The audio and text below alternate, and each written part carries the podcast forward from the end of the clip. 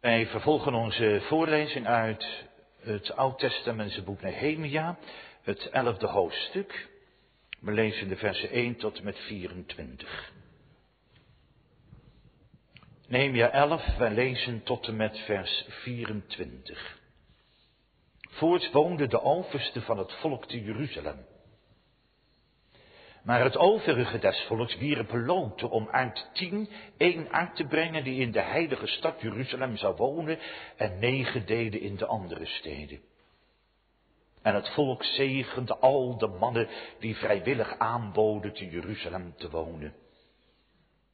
En dit zijn de hoofden van de landschap die te Jeruzalem woonden, maar in de steden van Juda woonden iegelijk op zijn bezitting in de steden Israël, de priesters en de levieten en de netini met de kinderen der knechten van Salomo. Te Jeruzalem dan woonden sommigen van de kinderen van Juda en van de kinderen van Benjamin. Van de kinderen van Juda, Ataja, de zoon van Uzia, de zoon van Zacharia, de zoon van Amaria, de zoon van Sephatja, de zoon van Mahalaleel, van de kinderen van Peres.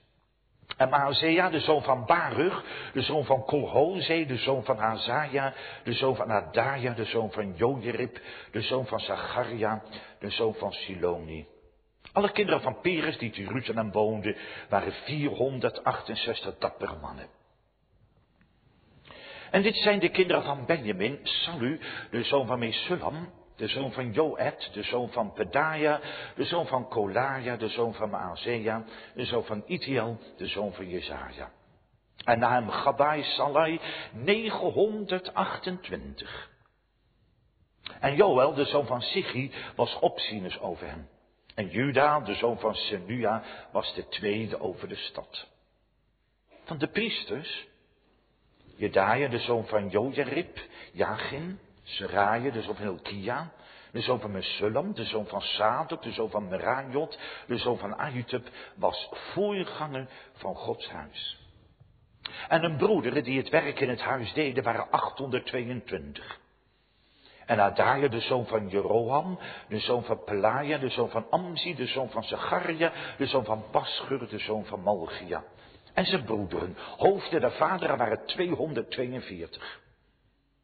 En Amasai, de zoon van Azareel, de zoon van Achsai, de zoon van Mezilemot, de zoon van Immer. En hun broederen, dappere helden, waren 128. En opzien over hen was Sabdiel, de zoon van Gedodim. En van de Levieten, Semaia, de zoon van Hassub, de zoon van Asrikam, de zoon van Asapja, de zoon van Bunni. En Sabbatai en Jozabat van de hoofden der Levieten waren over het buitenwerk van het huis Gods. En Matanja, de zoon van Micha, de zoon van Sabdi, de zoon van Azaf, was het hoofd die de dankzegging begon in het gebed. En Bakbukja was de tweede van zijn broederen.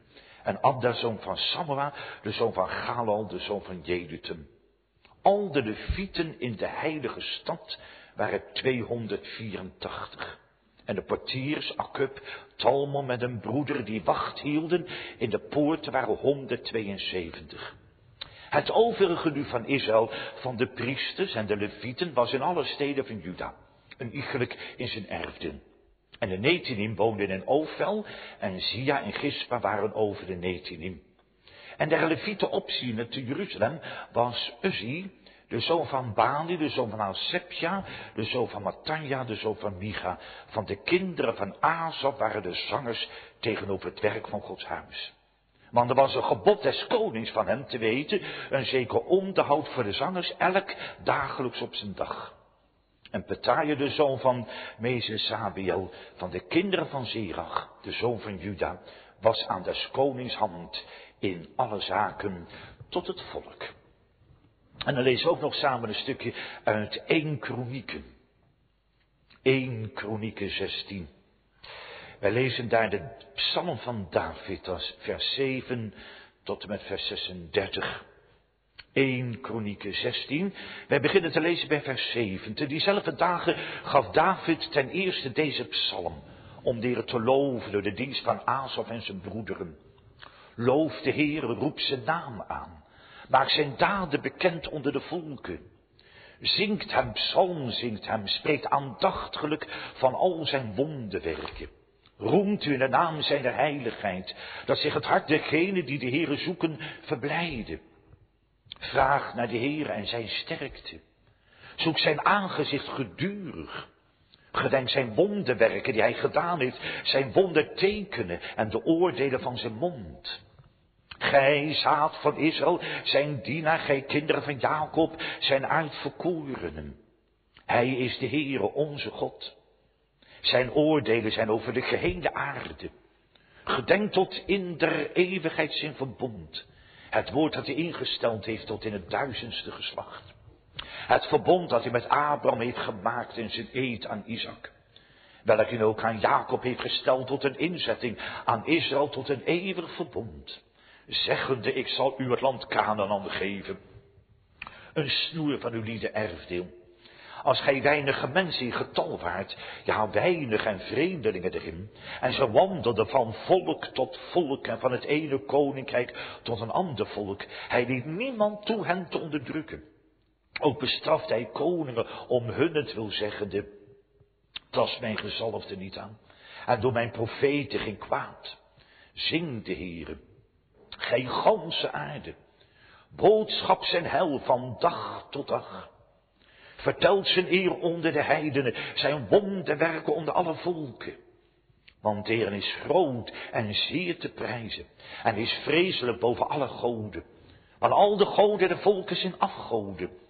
Maar de Heere heeft de hemelen gemaakt. Majesteit en heerlijkheid zijn voor zijn aangezicht.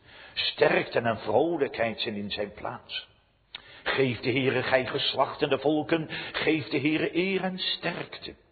Geef de Heere de eer van zijn naam. Brengt offer en kom voor zijn aangezicht. Aanbid de Heere in de heerlijkheid van het heiligdom. Schrikt voor zijn aangezicht, gij gehele aarde. Ook zal de wereld bevestigd worden, dat ze niet bewogen worden. Dat de hemelen zich verblijden en de aarde verheugen zich. En dat men onder de heidenen zeggen, de Heere regeert. Dat is een bruis met de volheid. Dat het veld druppelen van vreugde met al wat erin is. Dan zullen de bomen des wouds juichen voor het aangezicht des Heren, omdat hij komt om de aarde te richten. Loof de Heere, want hij is goed. Want zijn goede tierenheid is tot in eeuwigheid. Hij zegt, verlos ons, o God van ons heil, en verzamel ons en red ons van de heidenen, dat wij uw heilige naam loven, en dat we ons uw lofs roemen. Geloofd zij de Heere, de God van Israël, van eeuwigheid tot eeuwigheid. En al het volk zei amen, en het loofde de Heere tot zover. We hadden zo samen dat elfde hoofdstuk lazen en voorlazen. Heb je natuurlijk gedacht, ja, waar gaat het nou in het hoofdstuk over? Wij kregen een veelheid van namen over ons heen, maar u hebt allemaal begrepen, dit in ieder geval, het gaat over de stad Jeruzalem. Dat was duidelijk. En wat we ook ongetwijfeld zo bij het lezen wel begrepen hebben, het gaat over allerlei mensen die er in de stad Jeruzalem wonen en komen wonen. Nou, dat is inderdaad ook de kern van dit gedeelte. Het gaat vanavond over de stad Jeruzalem. En we staan stil bij drie gedachten. De eerste plaats, die stad heeft te weinig bewoners. Dat is de eerste gedachte. Het tweede, wij zien de toename van de bewoners van de stad. En het derde, we zien de heerlijkheid van Jeruzalem. Dus als vanavond in het elfde hoofdstuk gaat over de stad Jeruzalem, eerste gedachte, er zijn te weinig bewoners. In de tweede plaats, het bewonersgetal neemt toe. En ten derde, letten we op de heerlijkheid van die stad. Ja, je zou kunnen zeggen, gemeente, dat is een groot probleem. Een stad die herbouwd is en klaar is en dan ontbreekt eigenlijk aan inwoners. Of althans, er zijn er veel te weinig. De plaats is wijd en groot en heerlijk, maar waar zijn de bewoners? Nou, we hebben al zoveel gehoord uit Ezra en Nehemia, dat u weet, we zijn in de jaren na de terugkeer uit de ballingschap. Jeruzalem, stad en tempel was een puinhoop. Onder leiding van Ezra is daar de, de tempel herbouwd, we hebben dat gehoord, weer in gebruik genomen. Onder, onder de krachtige leiding van Nehemia zijn de muren van de stad hersteld. Geweldig mooi. Poorten zijn er weer in opgehangen. Stadswachten zijn aangesteld. En wel nu daar staat en ligt de stad schitterend, bewoonbaar, veilig. God woont weer in de stad. De tempeldienst is weer helemaal in gebruik genomen. Maar ik zei, er zijn te weinig bewoners. Als je even wat terugbladert naar het zevende hoofdstuk, het vierde vers, dan kun je dat dan lezen. De stad nu was wijd van ruimte en groot, doch het volk was weinig daarbinnen. De huizen waren nog niet gebouwd. Dus de stad was wel hersteld, maar er waren nog veel puinhopen in de stad. Eigenlijk was er weinig ruimte om echt aangenaam te wonen en er waren te weinig mensen. U herinnert zich de voorgaande preken uit Nehemia waren buitengewoon indrukwekkend. Die zevende maand was aangebroken, een heel bijzondere maand.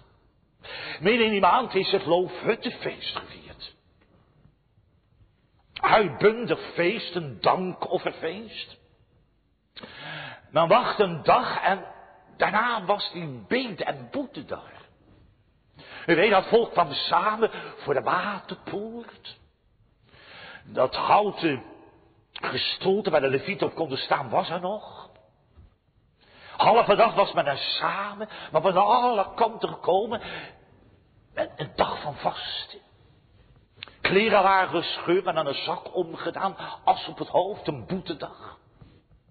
Een kwart van de dag heeft men geluisterd naar het lezen uit Gods woord. Kwart van de dag was gevuld, vervuld met gebeden die opzond tot de Heer.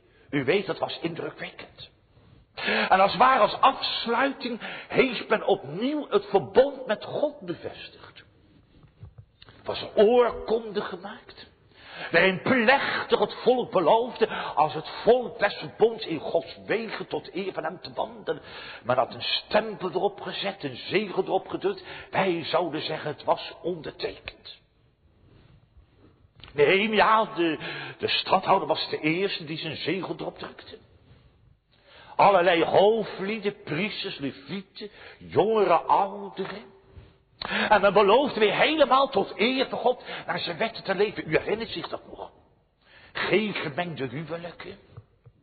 Men zou de Sabbat houden. Alle krachten werden ingespand, gespannen zodat de eredienst in de tempel weer kon floreren. Een hernieuwing, bevestiging van Gods verbond.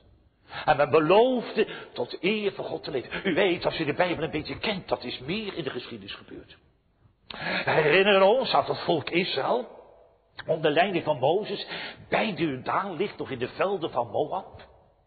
En straks dat volk door de Jordaan zal trekken om het land in te gaan, daar heeft Mozes ook weer dat verbond hernieuwd. En zo het volk niet naar Gods geboden zou leven, dan kwam de vloek des verbonds en alles de zegen des verbonds. We herinneren ons later Jozua. Als het volk eenmaal in het land woont bij Sichem, het boek Jozua sluit mee, was iets dergelijks. En Jozua heeft dat volk tot vele keren toe laten plechtig beloven in Gods wegen te wandelen. Nou, zoiets was ook in het tiende hoofdstuk ons voorgehouden. Dat zijn allemaal verheugende zaken. En toch, toch. Daar op die heuvels van Juda, op die bergen, daar ligt de stad Jeruzalem nu wel. Ten de stad herbouwd. De, de muren dus en de poorten erin. De tempel in het midden van de stad en de eredienst is weer hersteld. Maar ik vertel u net, er zijn te weinig inwoners. Dat is aangrijpend. Eigenlijk is er, zegt Gods woord, maar een handjevol mensen dat in die stad woont. En we vragen ons af, waar zijn de anderen? Wel, die wonen op het platteland.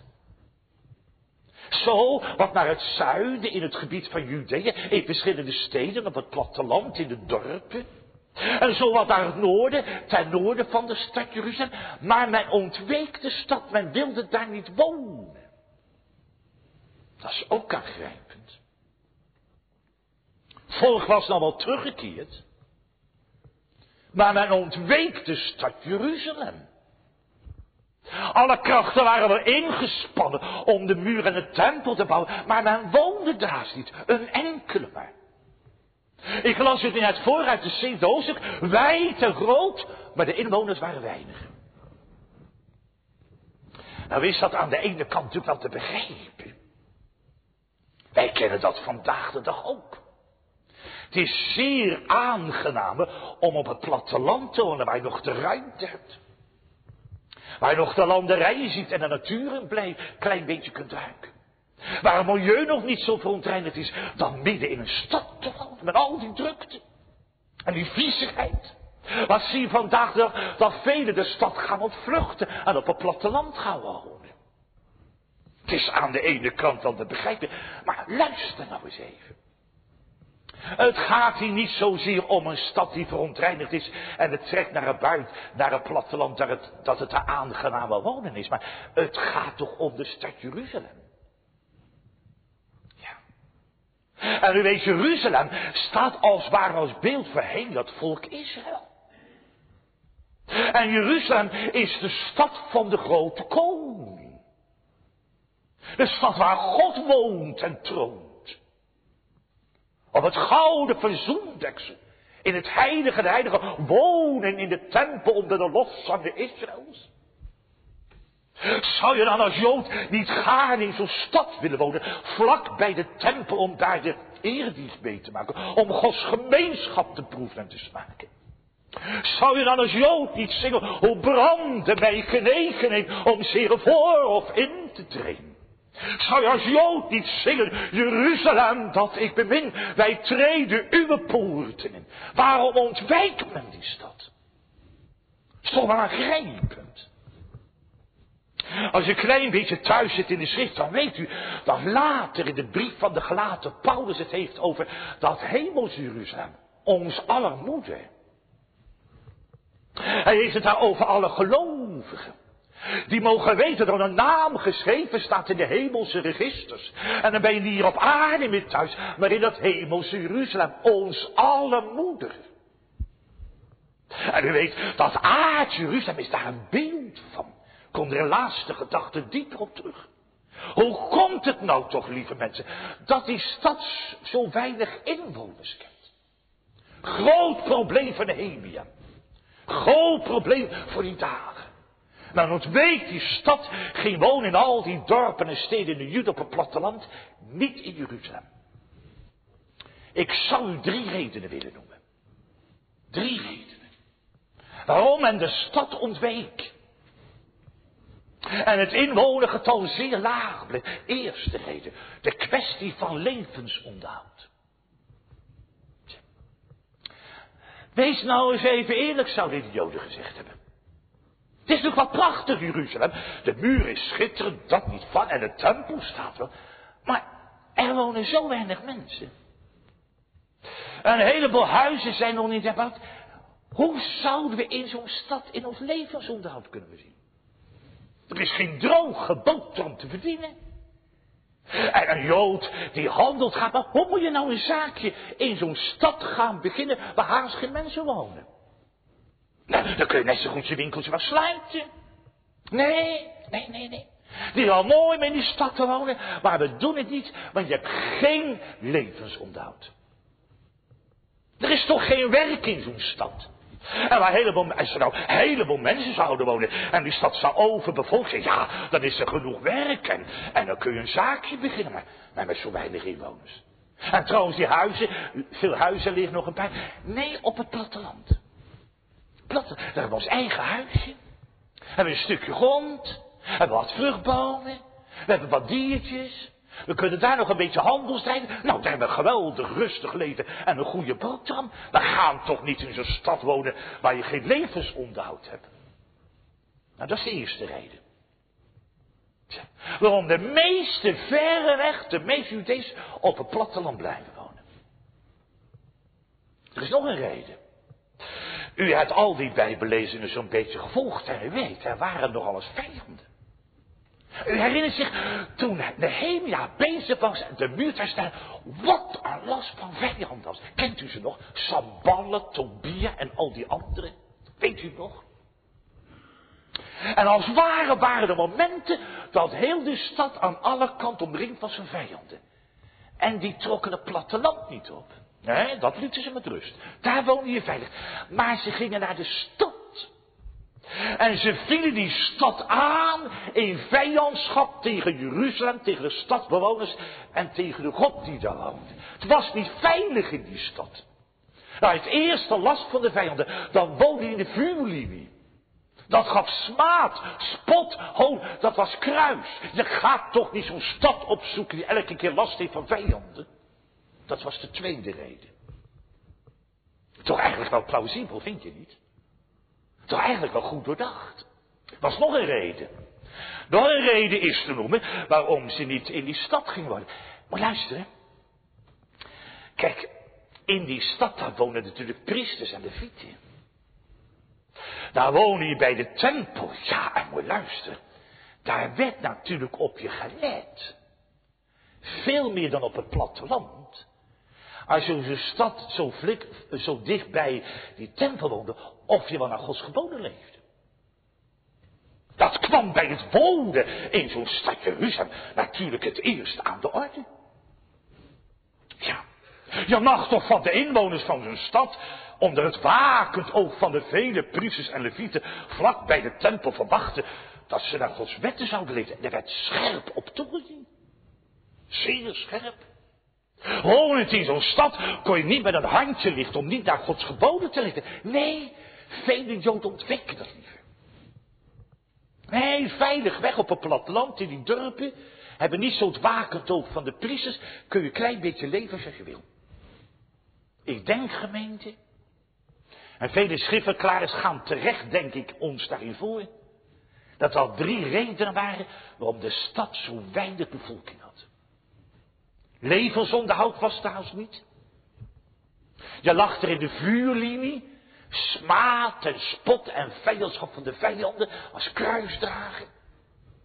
En ja, en er werd op je gelet en toegezien of je wel nauwgezet naar de wetten leefde. Dat vond je altijd mee. Laat we maar een beetje wegkruipen op het platteland. Aangrijpend. Laat het eens rustig op je inwerken. Als we nou een klein beetje de Bijbel kennen en we leggen het Nieuwe Testament ernaast. Dan weet u, ik heb er al op gewezen dat Jeruzalem als een beeld staat straks in het Nieuwe Testament voor Gods volk, voor de kerk over heel de wereld. In het Oude Testament is Jeruzalem als ware de vertegenwoordigende stad van het volk Israël. Jeruzalem heet ook Sion. Het volk Israël wordt ook Sion genoemd. Jeruzalem met de inwoners vertegenwoordigt als het ware het volk Israël. Dan weten we dat straks in het Nieuwe Testament Jeruzalem de kerk is uit Jood en Heiden. Als ware vind je de stad Jeruzalem over heel de wereld verspreid. Alle christenen bij elkaar. Uit het Joodse volk uit de heidenen. Dat is om zo te zeggen het Jeruzalem van het Nieuwe Testament. En straks, dat komt later in de laatste gedachte in het boek Openbaring, dan zien we dat Jeruzalem uit de hemel afdaalt op de nieuwe aarde. En zal heel de aarde bewoond zijn door de inwoners van Jeruzalem.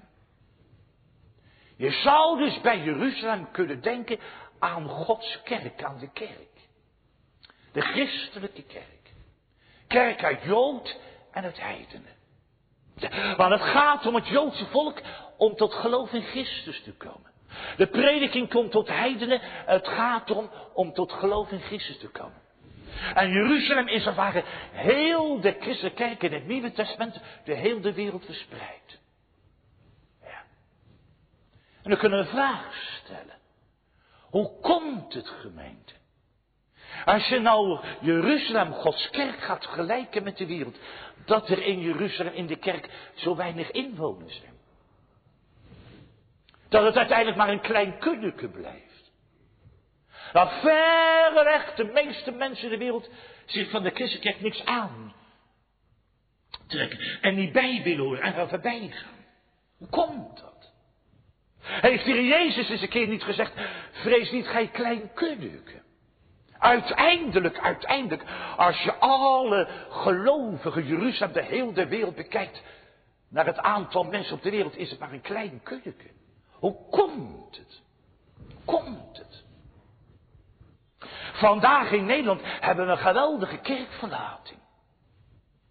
En het rechte deel van het Revendelse volksdeel heeft gereden om zich op de borst te staan. Ook daar trekt het door.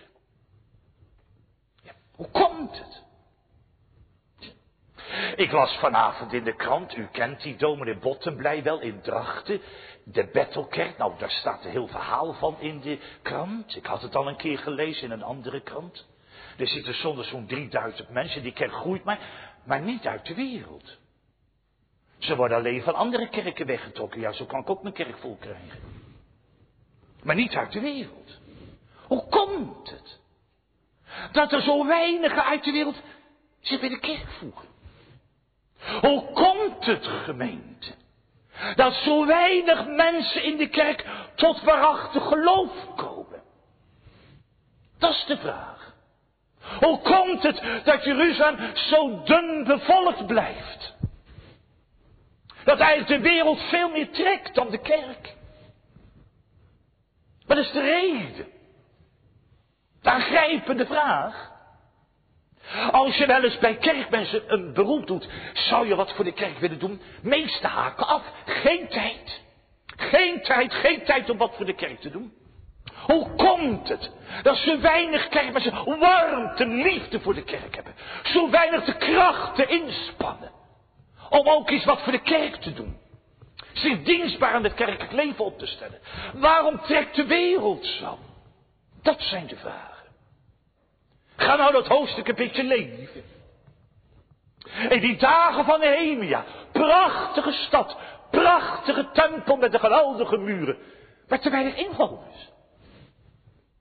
Waarom blijft de christenkerk zo leeg? Waar zijn ze uit de wereld die tot geloof komen? Waar zijn ze binnen de kerken die tot geloof komen? Waar zijn de jongeren, de ouderen die nog enthousiast hun leven helemaal geven aan de dienst voor de kerk? Waar zijn ze? Begrijp je de vraag? Laten we eens op die drie redenen ingaan. Ja, ja levensonderhoud. Ik herinner u, ik herinner u aan de gelijkenis die de Jezus een keer vertelde. Het koninkrijk Gods was gelijk aan een koning die een bruiloft voor zijn zoon bereidde. En de bruiloft was klaar en de prediking ging uit de wereld in. Komt, want alle dingen gereed. En die kwamen er niemand. De kerk bleef leeg. U kent die gelijkenis toch wel? En wat zei? Ja, ze hoorden de nodiging. Komt, want alle dingen zijn gereed. Ja, zegt de een. Ik heb een zaak ik ga naar mijn koopmanschap. Ja, zegt de ander, moet luisteren. Ik heb een stuk grond, dan moet ik gaan werken. Dat trok meer dan naar die bruiloft te gaan. Zie, hier in de dagen van de ene. Ja, maar buiten de stad een levensonderhoud. Dat zal in Jeruzalem vreselijk moeilijk worden. Die mensen ontbreekt het aan liefde tot God. Het ontbreekt het aan geloof, aan vertrouwen. Ze letten veel meer op hun levensonderhoud dan het belang van hun ziel en dan de geestelijke belangen om tot Jeruzalem te behoren. Is het vaak nog niet zo? Dat ze eigenlijk zo druk hebben met de belangen van de wereld. Mijn koopmanschap, akker.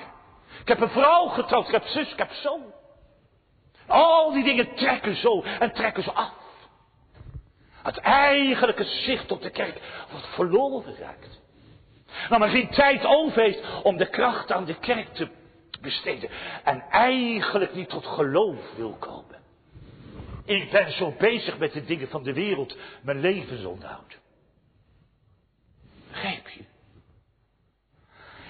Ik heb zo door mijn studeerkamer heen gelopen. Zo doe ik dat als ik mijn preek overdenk. Ik dacht, ik ga het niet verder uitbreiden. Moet u zelf maar eens doen. Kijk, natuurlijk zijn het allemaal goede zaken om voor je dagelijks levensonderhoud te zorgen. Zelfs onze plicht. Maar kan er men zo in beslag nemen? En er geeft er vaak zoveel prioriteit aan. Dat we aan de kerk voorbij gaan, aan het geloof voorbij gaan en op de belangen van de ziel niet letten. Christus vertelt die de gelijke zelf. En als tot de prediking die vanuit het evangelie de kerk uitgaat, komt nou alle dingen zijn gereed. Om in het geloof de toevlucht tot Christus te nemen. Ja, maar mijn levensonderhoud. Wereldtrek zo. Heeft mijn zo in beslag. Ik ga naar mijn akkertje, ik ga naar mijn koopmanschap, ik ga naar mijn zaak, ik ga naar mijn werk. Ik heb zus, ik heb zo. En de kerk leidt bloedarmoede. En het geloof verdwijnt. Is dat nog niet vaak zo? En lieve mensen, dan moet ik ook denken aan wat Christus zei in de bergreden. Wees niet bezorgd wat u eten of drinken zult. Uw hemelse vader weet het toch. Er is nog een reden, denk ik, waarom de kerk zo leeg blijft. Tja. Kijk, gemeente, tot de christelijke kerk behoren. Betekent spot en smaad van de wereld te varen. Dat betekent onder het kruis komen. Als u de krant een klein beetje leest, dan weet u in hoeveel delen van de wereld de kerk vreselijk vervolgd wordt. Ja. En ook in Nederland. Als je voor je geloof uitkomt. En je spant je krachten in kerk. En je zegt, dat is het. Dat geen smaad en vervolging, spot en hoon. Hoeveel jongeren in de puberteit of een jongere die een plaats in de maatschappij proberen in te zoeken. Ja, ze schamen zich om te zeggen dat ze tot de kerk behoren. Want dat tel je bij de wereld. Kijk, spot, spaten ook. Dan maar niet naar de kerk gaan. Dan maar bij het geloof afhaken. Wij willen niet onder dat kruis, niet onder die smaad. Is dat ook niet een reden? Ja. Wie achter mij wil komen, verloochenen zichzelf, nemen zijn kruis op en volgen mij. Toch een liefde bij de wereld in tel. En niet dat kruis van Christus achter hem aan willen dragen. Van spot, smaad. Ze hebben mij gehaast. Ze zullen zeggen, ja maar dat wil ik niet. Die weg wil ik niet. Is dat ook niet een reden? Ja. En dan het derde. En dan het derde. Was nog een reden, weet u niet? Levensonderhoud. Ja, liever niet die spot, die smaad en die hoon. Liever dan de rust en de vrede van de wereld. Er was nog een reden. Vlak in, bij Jeruzalem woonde, in de stad wonen. Dan wordt zo op je levenswandel gelet. Wordt zo op je vingers gekeken. Hebben zo'n toezicht van de priester of hij wel nauwgezet naar Gods wetten leeft. Ja. Weet je, lieve mensen, vaak hebben we een hele verkeerde kijk van het leven op een christen. Sommigen denken, ja, als je nou christen wordt en je mag tot geloof komen, dan mag dit niet meer en dat mag niet meer, zus mag niet meer, zo. Dan moet ik naar Gods wetten leven. Liever niet, liever, liever de vrijheid, liever leven zoals ik zelf wil in de wereld. Is het ook niet vaak een reden? Dat eigenlijk wil leven zoals ik zelf wil. En niet meer wil buigen onder Gods geboden en Gods regels. Wat is hier veel te leren, nietwaar? Hoe komt het dat de kerk zo leeg blijft? Hoe komt het dat zo weinigen tot geloof komen? Als velen toch veel meer bezig zijn met de dingen van de wereld. Niet graag onder het kruis komen. Aan Christus volgen is kruisdragen. Ja, liever toch de zaken van de wereld zoeken. En mijn carrière opbouwen. Misschien moet die dingen wel een klein beetje inleven als ik Christus volg. Liever niet. En aan Gods geboden leven, in nauwgezet naar zijn wetten. Ik leef liever naar de teugels van het vrije vlees in de wereld. Is dat vaak niet de reden, net als hier bij het volk Israël? Onderzoek het eens. Ja. Geweten, voor ik nou naar de tweede gedachte ga. Dan zeg ik, ja, als het nou aan u en mij zou liggen, dan zou toch de stad Jeruzalem leeg blijven. Als het aan u en mij zou liggen, dan gaan we toch niet liever Christus volgen. Velen denken, ik moet zoveel inleven. Ja. Je moet de smaad van Christus dragen, spot en al. Ja. Ja, maar luister, ik kan niet meer leven. Ik kan niet meer leven zoals ik wil. Ja, dan moet ik helemaal naar Gods geboden leven. Dan moet ik aan mijn vlees sterven. Wie wil dat nu? En eigenlijk trekken die zaken van de wereld zo. Want daar is veel te verwerven en veel te verdienen. Zo was het in die dagen. Daarom bleef de stad Jeruzalem leeg. Zoals vandaag de dag nog. En toch en toch. Ja, gemeente, als het er nu aan mij zou liggen, zou de kerk leeg blijven. Als het nu aan mij zou liggen, zou niemand tot geloof komen.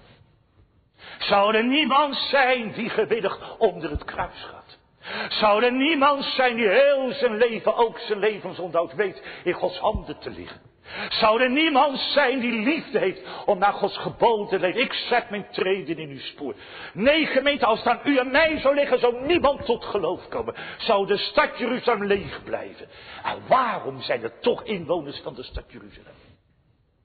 En nu u. U denkt wat mee. Gemeente dat er toch inwoners in de stad Jeruzalem zijn, ligt aan de koning van die stad. En wie is nu de koning van de stad? Jezus Christus en die gekruisigd. Ja. Weet je wat Jezus Christus wel gedaan heeft, gemeente? Weet je wat hij wel gedaan heeft? Hij is wel onder dat kruis gegaan. Hij heeft alle spot, smaad en hoon gedragen. Hij is onder dat kruis gekomen.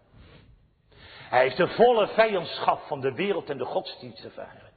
Hij heeft de volle vijandschap van de Satan en de machten van de hel ervaren. Hij is onder dat kruis gekomen, aan het kruisrecht. Heeft Christus zijn eigen levensonderhoud gezocht? Heeft hij zijn gemak in de wereld als het eerste doel gesteld. Christus heeft alles verlaten. Hij heeft zelfs de hemelse heerlijkheid verlaten. Christus hier op aarde. De vossen hebben holen, de vogels hemels hebben nesten. De zoon des mensen heeft niet waar het hoofd nederleggen. Hij zelfs aan het kruis geroepen, mij dorst. Hij hing de naakt. Christus, in de schande van ons bestaan. Christus gemeente, heeft zijn weggegaan in volle gehoorzaamheid aan de Vader. Hij heeft heel de wettenswereld volbracht. Christus heeft gezegd, de ijver van huis heeft mij. Nee, nee, nee, nee. Christus ging weg van het kruis weg. Liever mijn levensonderhoud dan de stad Jeruzalem bewonen. Ja, eigenlijk niet naar Gods geboden leven. Daarom bleef de stad liggen. Maar Christus ging een andere weg. O lief heb ik uw wet, zei het tot de Vader. Hij heeft heel het woord en heel de wettenswereld volbracht. Hij heeft nooit iets voor zichzelf gezocht. Zich helemaal verteerd in de dienst des. Hij is onder het kruis gaan en aan het kruis gekomen. En zo heeft Christus alles betaald. En nu zit hij aan de rechterhand des vaders. En die borg, lieve mensen, die zorgt toch dat er mensen zijn die de stad gaan bewonen. Want hij vergadert zijn kerk en bewaart zijn kerk. En hij doet zijn leven uit die burg en middelaar. Eerste gedachte. Toch wel indrukwekkend, vind je niet? Ja. Er zijn natuurlijk wel veel meer redenen te noemen waarom de kerk leeg blijft. Maar deze drie zijn geplukt uit dit schriftgedeelte. Ik ga naar de tweede gedachte toe. Ja, en Nehemia, Nehemia heeft grote zorg dat die stad leeg blijft. Grote zorg. De stad herbouwt en moet kijken. Huis na huis, straat na straat is leeg. Er is geen leven in die stad. Enkele inwoner maar. Hij gaat zorgen dat die stad weer helemaal druk bevolkt wordt. Nou, daar is dat hele hoofdstuk helemaal vol van. Op drie manieren zie je hoe de stad weer druk bewoond wordt. Drie manieren. Het eerste wat verteld wordt, voorts woonden de oversten van het volk Dat is mooi. Dat is mooi. Gemeente, de lijstlieden van het volk nemen de voortouw.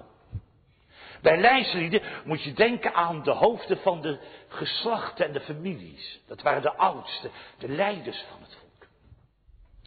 De meesten woonden ook buiten de stad op het platteland of in die dorpen en steden in het gebied van Judea. En ze hoorden de oproep van de Hemia.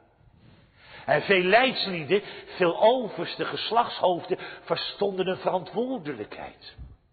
En als leidslieden dachten ze, wij moeten het goede voorbeeld geven. En ze verlieten een huis op het platteland en zij gingen in de stad in Jeruzalem zelf wonen. Dat was het eerste. Voorts woonden de oversten van het volk Jeruzalem. Maar ja, dat was natuurlijk nog niet genoeg. Het tweede, maar het overige des volks loten. Om uit tien één uit te brengen, die in de heilige stad Jeruzalem zou wonen en negen deden in de andere steden. Onder die inwoners op het platteland en in al die steden en dorpen buiten Jeruzalem werd het lot geworpen. Eén tiende deel werd verplicht om in de stad te kunnen wonen. Eén tiende deel. En werd het lot uitgeworpen. En als je door het lot getroffen werd, dan moest je je huis op het platteland verlaten en in de stad wonen. Een tiende deel. U kent het wel in de Bijbel. Wanneer de oogst was binnengehaald, bracht men in de tempel als dank voor de Heer een eerste ringoffer. Van de Joden werd ook verwacht een tiende van de opbrengst van het land aan de dienst van de Heer te geven.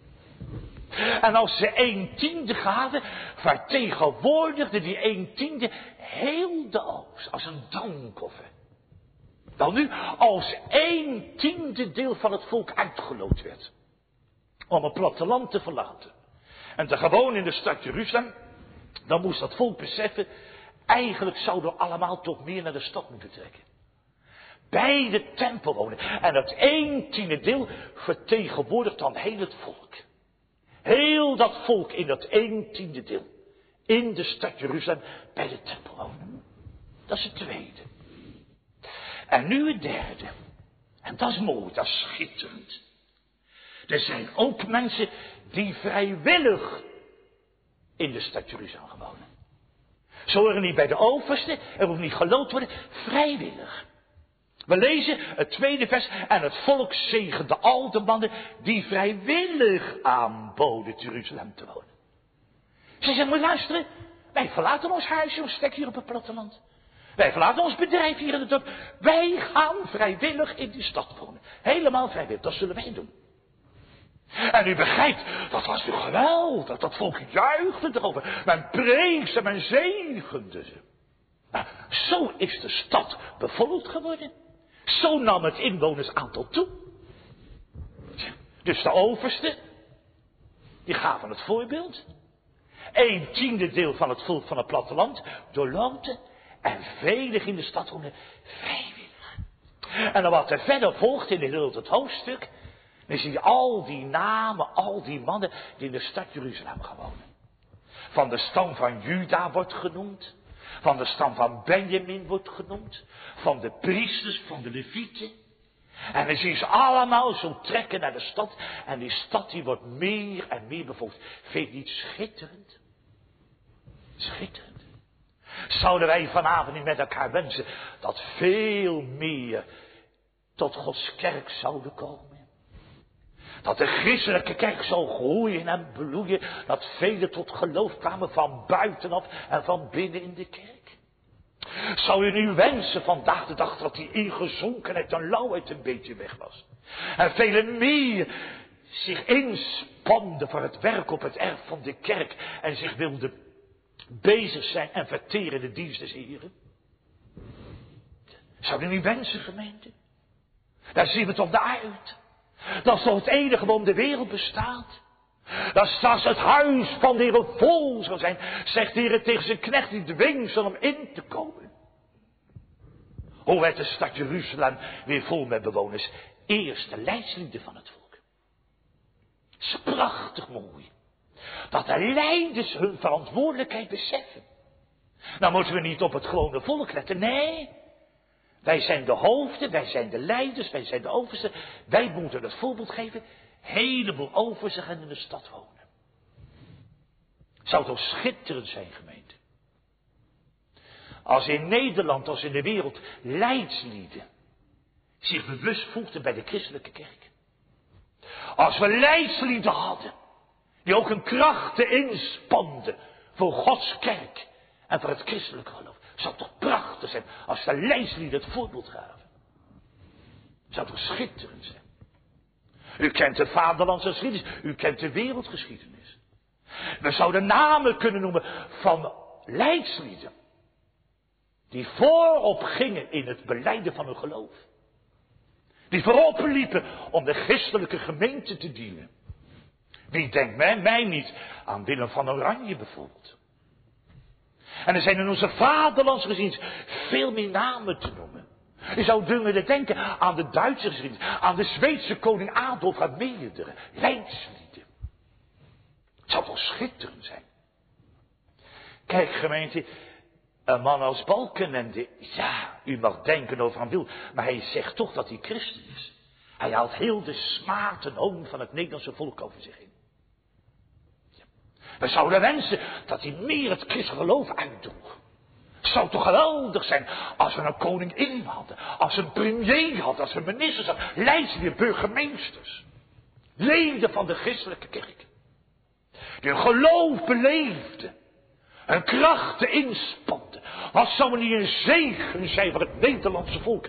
Leidslieden, als die voor gingen. Maar als de leidslieden achterblijven, moet eens indenken, gemeente. Als straks het kabinet Balken en de voorbij is, nou wat krijg je dan? Veel minder, veel minder, veel minder. Ja. Dan echt hele geloof helemaal weg. Mag je met zorg over vervuld zijn. Als de leidslieden van het Nederlandse volk het afweten. Schitterend hier. De oversten van het volk, die gingen voorop. Waar zijn de tijden? Dat de stadhouder, de koning en de koninginnen naar de kerk gingen. Waar zijn de tijden? Aanhangers van het heerlijke christelijke geloof. Het tweede, een tiende van het volk. Werd geloofd. Nou, dat is niet zo mooi, vind je wel. Als je gedwongen wordt om de stad te gaan bewonen. Een tiende deel geloofd. Maar ik vertelde u dat een tiende deel betekent als vertegenwoordiging van het hele volk dat alle inwoners beseffen, het gaat wel om de stad Jeruzalem hoor. Beseften we dat meer? Beseften we dat meer? In het kiezen van het een tiende deel, dat het om gaat dat je toch wederom geboren bent als een inwoner van Jeruzalem. Beseffen we dat? Dat het daarom gaat. Psalm 87, deze en die is daarin geboren. Maar wat mij eigenlijk boeit vanavond. En daar ga ik wat uitgebreider op in. Dan waren er ook vrijwillig. Vrijwillig. Die van de lijst is natuurlijk prachtig. Bidden wij nog voor de koning, de koningin? Bidden wij nog voor onze overheden? Plaatselijk, provinciaal, landelijk? Bidden wij nog voor de regering? Bidden wij nog voor de minister-president? Vragen we of ze tot geloof mogen komen? Dat ze als leden van de christelijke kerk het voortouw mogen trekken van een zegen voor kerk vaderland. We moeten beseffen, gemeente, als één tiende deel geloofd wordt, dat eigenlijk heel het volk de Heeren moet zoeken. Ja. Laat er niemand achterblijven. Maar ik zei wat het meeste boeit. Daar waren er vrijwillig. Vrijwillig. Zullen niet opgeroepen worden, niet gedwongen, vrijwillig. Ze verlieten dat stukje grond waar ze op het platteland woonden, leefden, werkten. En vrijwillig met heel hun huisgezin gingen ze wonen in de stad Jeruzalem. Vind je dan niet geweldig? En we vragen vanavond, waarom deden ze dat vrijwillig? Omdat ze van God hielden. Omdat ze door het geloof aan God en zijn dienst verbonden waren omdat ze niet buiten zijn dienst konden en buiten de verzoenende arbeid in de tempel. Daarom. Dat waren mensen met geloof. Die een God vertrouwen hadden. Zo op het platteland hadden ze hun werk. Levensonderhoud. Daarom, voor levensonderhoud gingen de meesten niet in Jeruzalem houden. Dit waren mannen die geloof in God hadden. Ik las ergens toen die preek voorbereidde, ze hadden fiducie in God. En ze wisten, wij gaan in de stad wonen, daar zal God ook voor ons levensonderhoud zorgen. Maar ze gingen vooral in de stad wonen, omdat ze zich verbonden wisten aan God en zijn dienst. Ja, uit liefde tot hem en uit liefde tot zijn dienst. Vrijwillig. Ik moest denken aan die prachtige regel in een van de psalmen. Hij heeft een gewillig volk op de dag van zijn heerkracht. In heilige sieraden. Zijn wij zo aan de dienst des Heren verbonden? Want luister eens even gemeente. Ik heb je al meer verteld, het ging om de stad Jeruzalem. Dat is niet de stad Amsterdam. Dat is niet Rotterdam, dat is niet De Haag, dat is niet Londen, dat is Parijs. Nee, dat is één stad Jeruzalem. Daar stond de tempel. En in de tempel was de dienst der verzoening.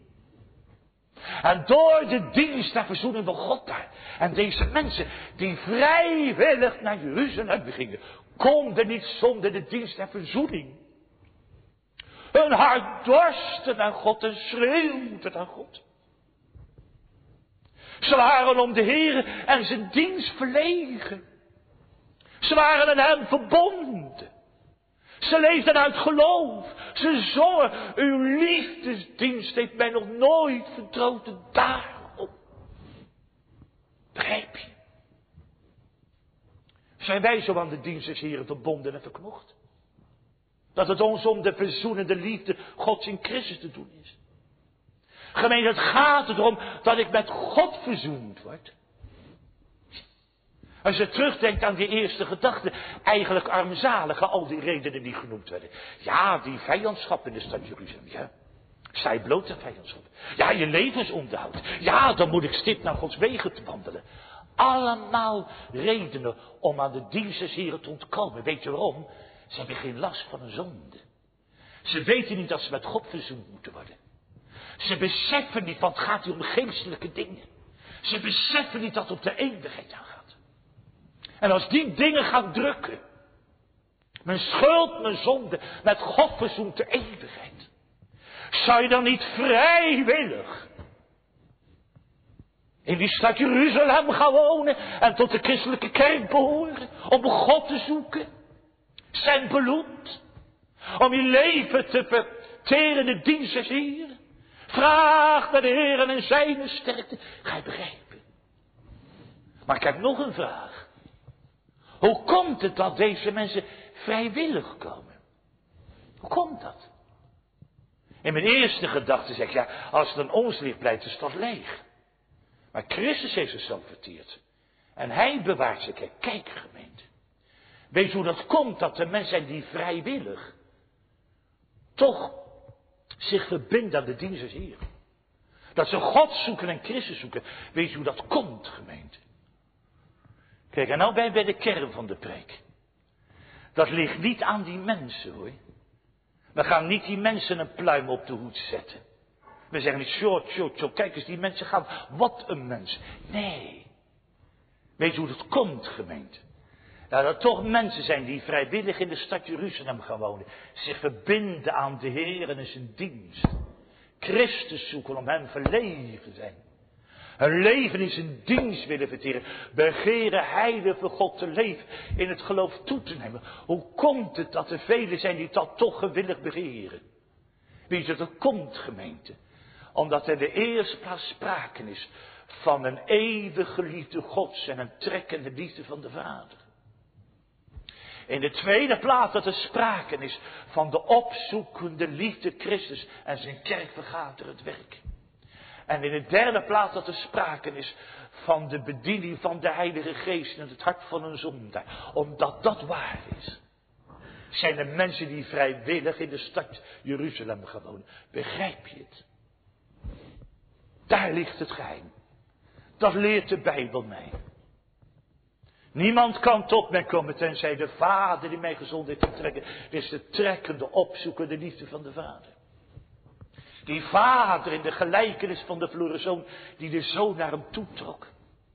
Er is de opzoekende liefde van Christus. Ik ben gekomen om te zoeken en zalig te maken wat verloren is. Gemeente, er is de bediening van de Heilige Geest. De Heilige Geest die het hart openbreekt en het verstand verlicht. En omdat dat waar is, dan legt het woord zo'n beslag op het hart. Vanuit die bediening van de Geest. Vanuit de opzoekende liefde des Vaders en het werk van Christus. Dat mensen onder het woord niet meer uit kunnen komen. Geworden gevangen in de netten van het evangelie. En dan wordt het hart ingenomen voor de Heer en voor zijn dienst. En dan ga je gewillig naar de Heer toe in beleidenis van zonde. Dan zoeken die borg te kennen meer en meer. Dan zet je niet in eens plaats de wereldse zaken voorop. Ben je bang voor smaad en hoon? Ben je benauwd dat je nou nauwgezet moet leven? Nee, je gaat God zoeken, je gaat Christus zoeken. Daar word je dan. En als je die borg mag kennen, wil je dat geloof toenemen. En gemeente, dan heb je geen lust meer om de wereld te dienen. Krijg je lust om naar zijn geboden te leven. Hoe lief heb ik uw wet. Dan neemt de liefde God je ziel in. Dan wordt Christus de eerste. Door de bediening van de geest. Dan is er een gewillig volk op de dag van zijn heerkracht in heilige siradie. Vind je die schitterend? De stad komt toch vol hoor. Ja. Het is mooi dat die lijst die er voorop gaat. Ik heb er iets van gezegd. Het is aardig dat er geloond wordt, een tiende. Maar dat is altijd nog dwingend opgelegd worden. Maar die mensen die vrijwillig komen. Gemeente, als God in je hart komt, als de geest beslag op je hart legt, dan word je gewillig gemaakt. Dan ben je zo gewillig. Al moet ik onder het kruis.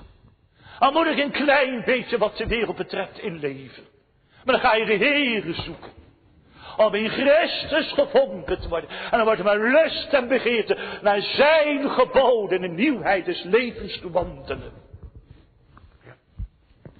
Ik herinner me in mijn jeugdjaren dat er een dominee over preekte. Met vuur en verf. Ik hoor die preek nog. Ik was nog maar een kleine jongen in de kerk. Hij heeft een gewillig volk op de dag van zijn heerkracht. En weet je wat die dominee erbij zijn? Dat is de dag waarin Christus zich vertoont van het oog van je ziel. Dat is de dag waarin Christus opblinkt uit het woord. En dan neemt hij borg zo je hart in.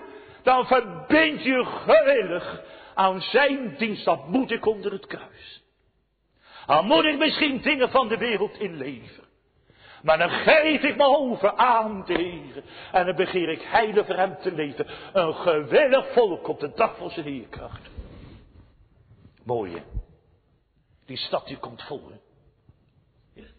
Misschien ben ik een beetje te lang in de eerste gedachte bezig geweest. Ik ben toch niet boos op. Maar als aan mij ligt er nu, blijft die stad leeg. Ja. Toch die tweede gedachte. Er is een volk dat gewillig naar de stad gaat. Gewillig. Ja. En weet je hoe dat komt, gemeente? En dat is het geheim. Hou het dan vast. Die hart inwinnende genade van het woord, door de bediening van de Heilige Geest. Uit de liefde van de Vader, de liefde van Christus. En dat woord neemt zo je hart in, dat je gewillig de Heer gaat zoeken. Ja, daar ligt het geheim. Gewillig. Ben je ook zo aan de diensten hier verbonden? Kun je ook buiten die borg niet meer? Ja. Begeer je nou bij die dienst en verzoening betrokken te zijn? Om meer en meer door het bloed van Christus gereinigd en reinigd hem te mogen zoeken. Nog even iets over de derde gedachte. De laatste gedachte. U moet het thuis maar nalezen, ga ik natuurlijk niet na allemaal. Ik zei het al. Uit de stam van Juda komen ze. Ze worden hier genoemd met getallen erbij. Uit de stam van Benjamin komen ze. Uit de priesters. Vooral uit het hoge priestelijk geslacht. Heel vele uit het hoge priestelijk geslacht. Ook uit de levieten. En daar wil ik u even op wijzen. U weet, de levieten die verrichten allerlei hulpwerkzaamheden. Ze woonden eerst ook op het platteland, ze komen ook in de stad wonen. Om werkzaam te zijn bij de tempel. En wat doen ze er in de tempel? Moet je eens kijken even naar vers 16. Sommige levieten waren over het buitenwerk van het huis Gods. De priesters deden, om zo te zeggen, het binnenwerk. Het eigenlijke werk, de verzoening. Maar rondom de tempel en rondom de stad moest ook heel veel gedaan worden. Om het werk in de tempel te kunnen uh, realiseren. Nou, dat deden ze. Dat wordt hier dat buitenwerk genoemd. Dat werk buitenom, wat ook niet gemist kan worden. Hulpwerkzaamheden. Moet je zien vers 17 lezen. Er waren levieten en wat staat er? Er wordt iemand die was aan het hoofd die de dankzegging begon in het gebed.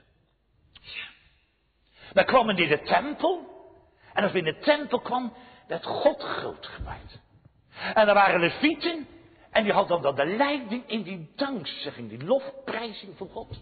En dan wordt hier een man genoemd, die stond aan het hoofd van de levieten. En als de volk in de tempel kwam, gingen de levieten voor in de lofprijzing Gods. Mooi, hè? Begrijp je nou waarom ik die psalm van David gelezen heb? Wat was die lofprijzing? Die kun je in die psalmen lezen. Zo prees me God. Daar ik die psalm gelezen uit de kronieken. En de levieten gingen daarin voor. En men loofde en prijsde de Heer als de schepper, de God van het verbond, van wie alle zegeningen kwamen. Vind je schitterend? En verder werd er ook in de tempel gezongen. Ja, moet je eens kijken, moet je eens kijken in vers 22. Van de levieten waren er ook van de kinderen van Azov, de zangers. En zelfs werd iemand over die zangers aangesteld, die door de koning betaald werd. Hoofdstuk 23, 24. Dan moest in de tempel muziek gemaakt, gezongen tot eer van God. En Zolofiet kreeg de leiding uit de kinderen van Azov en die werd zelfs uit de kast van de koning betaald. Mooi, hè? Dat is de heerlijkheid van de stad Jeruzalem. Als er velen die stad gaan bevolken, oh, dan wordt de dienst in de tempel weer veel meer bloeiend. Alle buitenwerk werd gedaan, gezorgd dat de dienst met de verzoening kon doorgang vinden. Ja. De Heere werd geloofd en geprezen groot gemaakt. Men zong de psalmen, men maakte muziek om de zonde te beleiden. Elkaar te vertroosten, de Heere te zoeken, hem aan te roepen. Vind je mooi? Gemeente bloeide zo ons gemeentelijk leven. Bloeide het zo ons kerkelijk leven. Ja. Blijf zo stil in de kerken. Zo weinig bewoners echt in het geloof. Tweede gedachte, toch zal God ervoor zorgen dat er vrijwillig zich verbinden aan de dienst zich omdat ze geloof aan God hebben en een liefde aan Christus verbonden zijn. Om dan samen in de eredienst en in de kerkelijke gemeenschap al het werk te doen. Er is ook buitenwerk te doen. Ze moet een kerk schoongemaakt worden. Ze moet een kerk moet opgericht. Allerlei werk is er te doen. Ook in het opknappen van de kerk. Allerlei werkzaamheden. Opdat de eredienst door kan, kan gaan vinden. Dat moet ook verricht worden. Dat ook samen in de hebben kunnen groot maken. Dat is onze psalmen zingen. Om onze zonde te beleiden. Elkaar te troosten en aan te roepen. Zo zie je iets van de heerlijkheid van Jeruzalem. En waarom, gemeente? Waarom? Ja, u weet, Christus heeft opdracht gegeven om te gaan preken. Hij zegt, dwing ze om in te komen, mijn huis moet vol worden. Hoe zal het huis des Heren toch vol worden? Gemeente, hoe zal Jeruzalem vol worden? Ik denk aan het woord van de Heer Jezus. In het huis mijns vaders zijn vele woningen. Anderszins, zo zou ik het u gezegd hebben. Ik ga heen om uw plaats te bereiden. En wanneer ik heen zal gegaan zijn en uw plaats bereid hebben, zo kom ik weder op dat gezemel waar ik ben. Door Christus is plaats gemaakt. En waar je hart gewillig gemaakt wordt om door het geloof uit Christus te leven, krijg je een plekje in het Jeruzalem. En lieve gemeente, jongens en meisjes, weet je hoe dan je leven wordt? Dan ga je leren, het Jeruzalem daarboven is, dat is ons aller moeder. Ja. Dan ben je hier op aarde een vreemdeling. Er is mijn naam ingeschreven in het hemelse register boven Jeruzalem, ons aller moeder. Ja. En dan wordt ook op aarde de kerk je moeder, waar je gevoed wordt Gevoed in het geloof. Onderwezen uit het woord. Waar je meer en meer Christus mag leren kennen. Dan kom je bij de moeder en dan word je gevoed uit de flessen van het evangelie.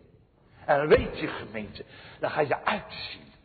Eens zal er een dag komen. En nou luister, dan ga ik de preek beëindigen. Eens zal er een dag komen.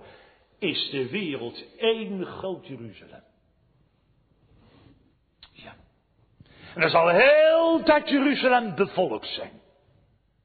Druk van mensen. Johannes. Hoofdstuk 21. Hij ziet het Jeruzalem van God afdalende uit de hemel. Als een bruid toebereid voor een bruidegom. En dat Jeruzalem daalt af hier op de aarde. Ja. En dat is Gods kerk. Dat is Gods Alle gelovigen bij elkaar. Als op de grote dag als Christus terugkomt. En er is er geen tempel meer nodig. Dan zijn er geen priesters meer nodig. Dan zal God heel die wereld vervullen. Want God is haar tempel, het lam is haar licht en haar kaars. En zal heel dat Jeruzalem vervullen. En dan zullen alle koningen volken hun eer en heerlijkheid in Jeruzalem brengen. Dat betekent, er zullen ook koningen zijn. Ook leidslieden. Uit alle volkeren. Dan zullen ze komen om God te eren en groot te maken. En de poorten zullen nooit meer gesloten worden. Want er zal nooit meer nacht zijn. En er zal niet inkomen iets dat ontdrijnend en gruwelijkheid doet. Maar allen die geschreven zijn in het boek des levens des lams.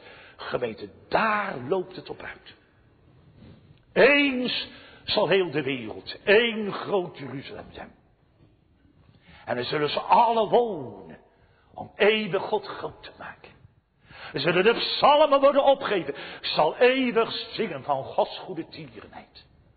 En dan zullen wij zonder zonde, zonder ziekte, eeuwig bij de Heer zijn. Dat Jeruzalem, verlang je daarnaar. Maar een woord vanavond niet.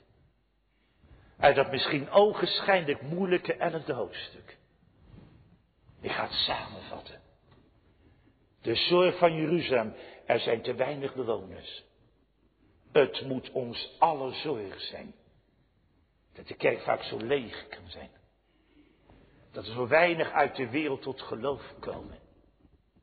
Dat er zo weinig in de kerk wezen tot geloof komen.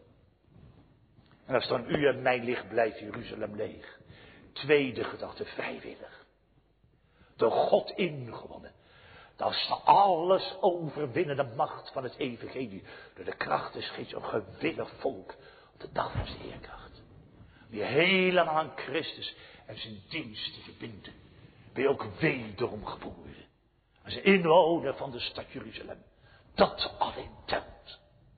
En dan zien we uit. Over heel de wereld gezien straks. Dan daalt Jeruzalem uit de hemel. Eén groot Jeruzalem. God alles. En in allen. En lieve mensen. Nog even teruggekeerd naar de gelijkenis van Christus. Als we niet op die nodiging ingaan. Alle dingen zijn gereed. Dat kruis niet willen. Liever de wereld hebben. Niet begeren in Gods geboden te wandelen. Dan straks eeuwig buiten. Nog gaat de prediking uit. Komt. Alle dingen zijn gereed. Er is nog plaats in Jeruzalem. Straks zal het gloriëren. Maar dan zal God haar eeuwig vervullen met zijn gemeenschap. Kom, Heer Jezus, zingen we het nou vanavond. Jeruzalem, dat ik bemin. Wij treden uw poorten in. Nog één vraag. Ben je nou een inwoner van die stad? Amen.